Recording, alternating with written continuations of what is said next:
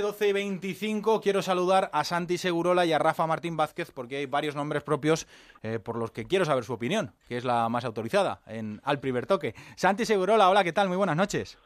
Hola, buenas noches, ¿qué tal? Hola, ¿qué tal? Rafa Martín Vázquez, muy buenas.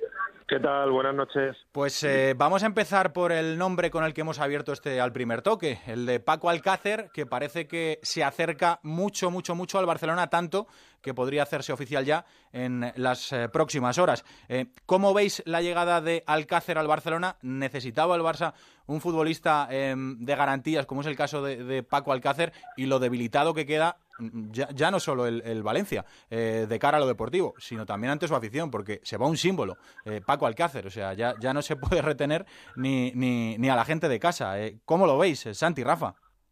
Mira, el, el Valencia con, con, la inyección, con, la compra por parte de, del propietario chino de Lin, daba la sensación que quería aproximarse a los grandes, tener eh, las seguridades que no había podido tener en los años anteriores por la crisis, que por, por la deuda tremenda que tenía, que le obligaba a vender a sus mejores jugadores. Y entre sus mejores jugadores, pues estábamos hablando de Mata, de Silva, de Villa, de Jordi Alba todos ellos internacionales, perdón, internacionales, una época fabulosa de la selección. Bueno, eh, esta, esta situación nueva del nuevo propietario no ha, no ha cambiado el paisaje. Ya pues perdió André, André Gómez y ahora pierde, o se supone, o parece, ¿eh? porque todavía no está concretado, pierde Alcácer que tenía otra eh, peculiaridad con, con respecto a André Gómez, que era de Valencia. Es decir, era un producto de la, de la escuela del Valencia y con una vinculación extraordinaria con el club. Esta es una muy mala noticia para el Valencia, porque en lugar de establecerse como un equipo donde la gente quiere ir, da la sensación de que es un equipo donde la gente quiere marcharse, o sus mejores jugadores.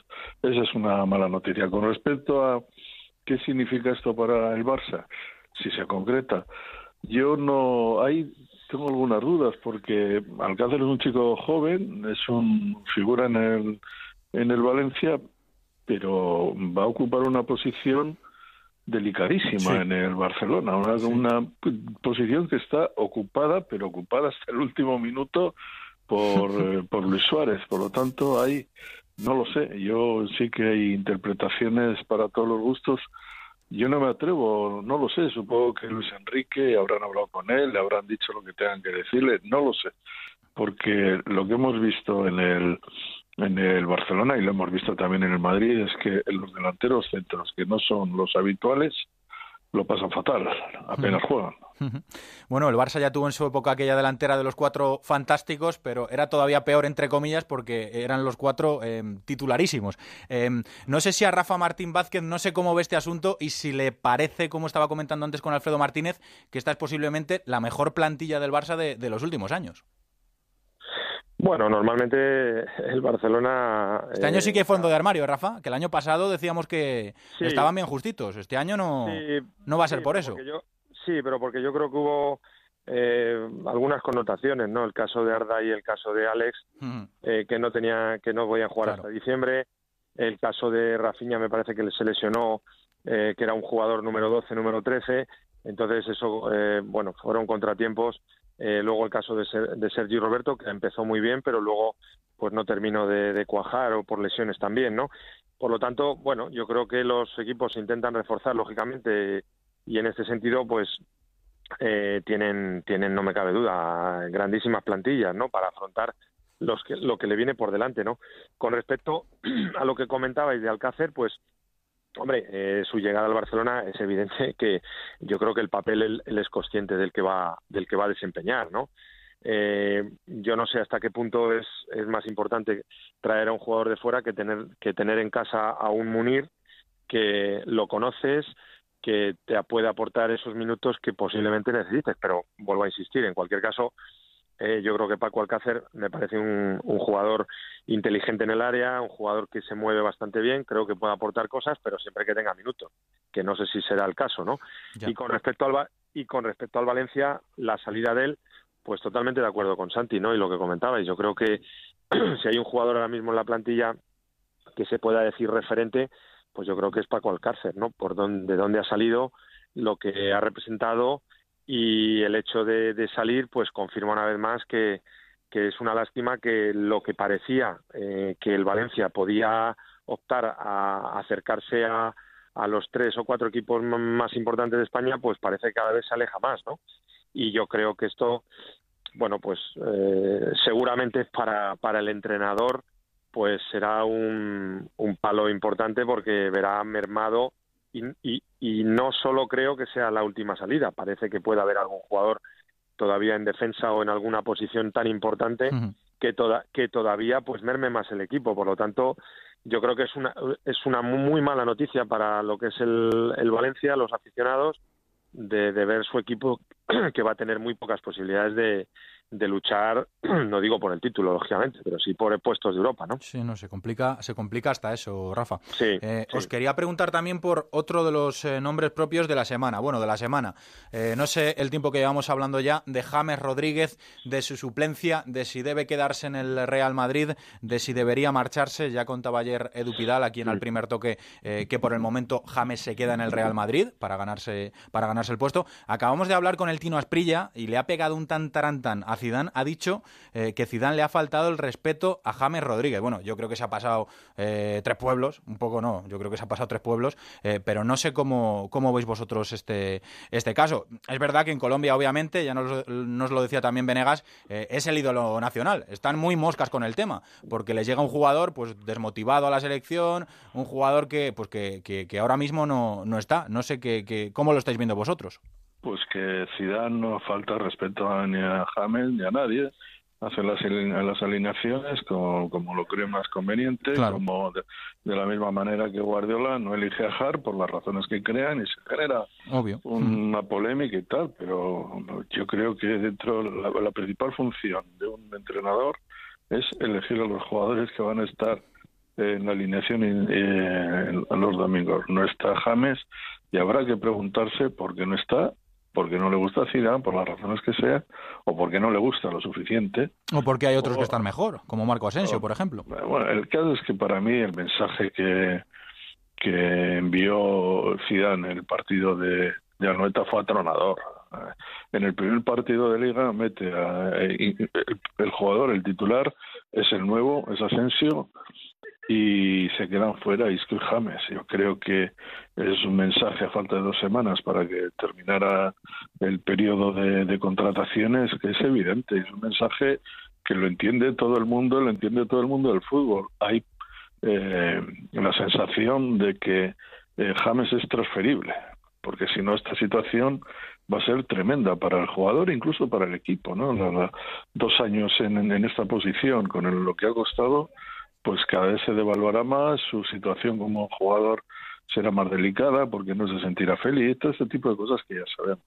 Esa es la situación real. Luego podemos opinar sobre si nos gusta James, no nos gusta, si nos gusta mucho o nos gusta menos, pero la sensación que, bueno, la sensación, yo creo que la declaración que hizo eh, el otro día con, con la alineación titular fue evidente. Rafa. Bueno, en la misma línea, ¿no? Yo creo que eh, yo creo que si algo hemos comentado al final de la temporada pasada o durante la temporada pasada es que Madrid en determinadas posiciones, eso suele decir a Jover Buquín y en otras hay deficiencias. Hmm. Entonces yo creo, yo sinceramente creo que el equipo necesita tener una salida de, de un jugador eh, eh, de tres, de tres opciones, eh, o Kovacic, o James o Isco.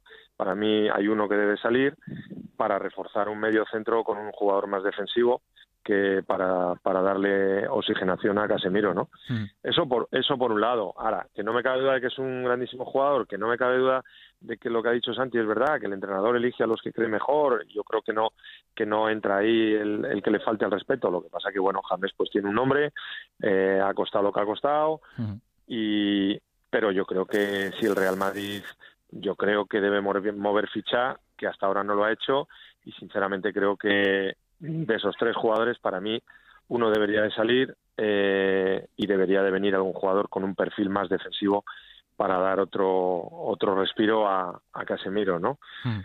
esa es un poco la opinión. Pues a ver si viene, a ver si viene un equipo con, con el dinero que costó James, que si no me equivoco estuvo cerca de los 80 millones de euros. Pero ahí, eh, hay una cosa interesante, es porque evidentemente la percepción que hay, y creo que la acertada, es que al presidente del Real Madrid, que fue un factor decisivo, total, en la contratación de James, le gusta James. Y el entrenador, que es el que manda en el equipo, pues le gusta menos que al presidente.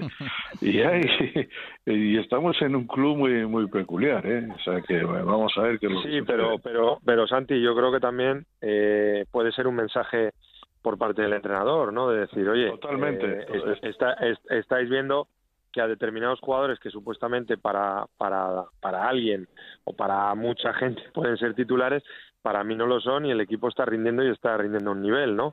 Por lo tanto, es un toque de atención de decir, eh, bueno, pues a lo mejor necesito otras cosas que no que no tengo, ¿no? Para, para que el equipo esté más compensado, ¿no? Y otro, vamos a ver al final. Otro nombre por el que os quiero preguntar ya para acabar. Em, este viernes va a dar Julen Lopetegui su primera lista como, como seleccionador absoluto de, la selección española. Ha comenzado, ya lo hemos eh, contado en este inicio del programa, ha comenzado una ronda con varios jugadores, con pesos pesados eh, de esta selección hasta ahora, entre ellos Iker Casillas. Eh, Santi Rafa, ¿vosotros creéis que va a estar Iker Casillas en, en la primera lista de, de Julen Lopetegui? Yo creo que no. Y eh, me parece bien que Lopetegui haya, ido, haya hablado con, haya ido a Porto y haya hablado con, con Casillas, porque son pues 16, 17 años de, de, presencia en la selección, porque es el jugador que mata. Eso me parece bien. No estoy de acuerdo con aquellos que decían que del Bosque tenía que haber hablado con Casillas. Esto es igual que lo de Hart o que lo de Schwarzenegger. Si no, Es capitán de, Manchester City.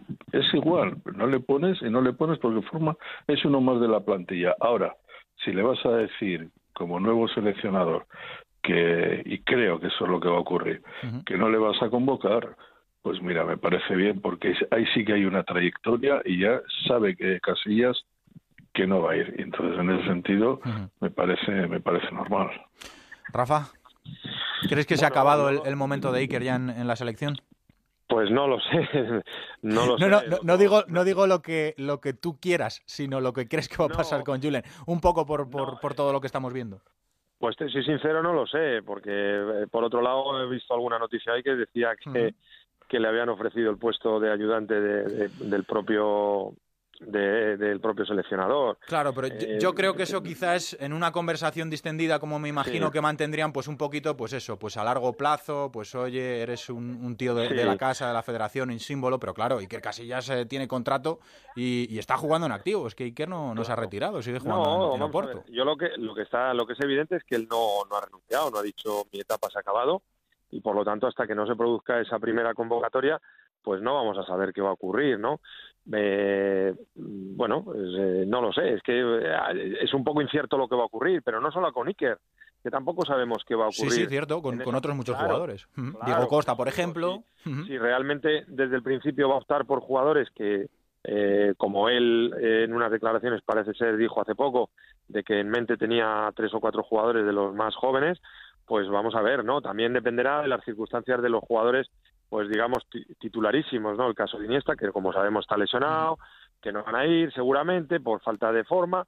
Eh, por eso digo que, eh, bueno, eh, es un poco... yo por, por, lo menos no sabría aventurarme a decir qué es lo que puede ocurrir, ¿no? Porque, bueno, también hay otra connotación y es que él se lo llevó el año pasado a Porto Cierto, cierto. Y, y, habló personalmente con él y, y Iker decidió irse por, porque estaba allí Julen, por ejemplo. Efectivamente, entonces la relación que puedan tener personal eh, pues puede ser muy parecida a la que han tenido con, Vicente del Bosque, el caso de Iker, y, vamos a ver al final en qué, en qué termina la cosa. Pero, pero bueno, no, no sabría decirte ahora mismo, ¿no? Yo creo que eh, vamos a esperar acontecimientos. Vamos a esperar. y, Exactamente. Eso es. Pues nada, oye, Rafa, Santi, eh, un abrazo muy fuerte. Pues igualmente para todos. Cuidaros mucho. Gracias. Muy bien, lo intentaremos. es la una menos 20, vamos a hacer una pausa y vamos a cambiar de registro porque nos tenemos que marchar a Italia. Ya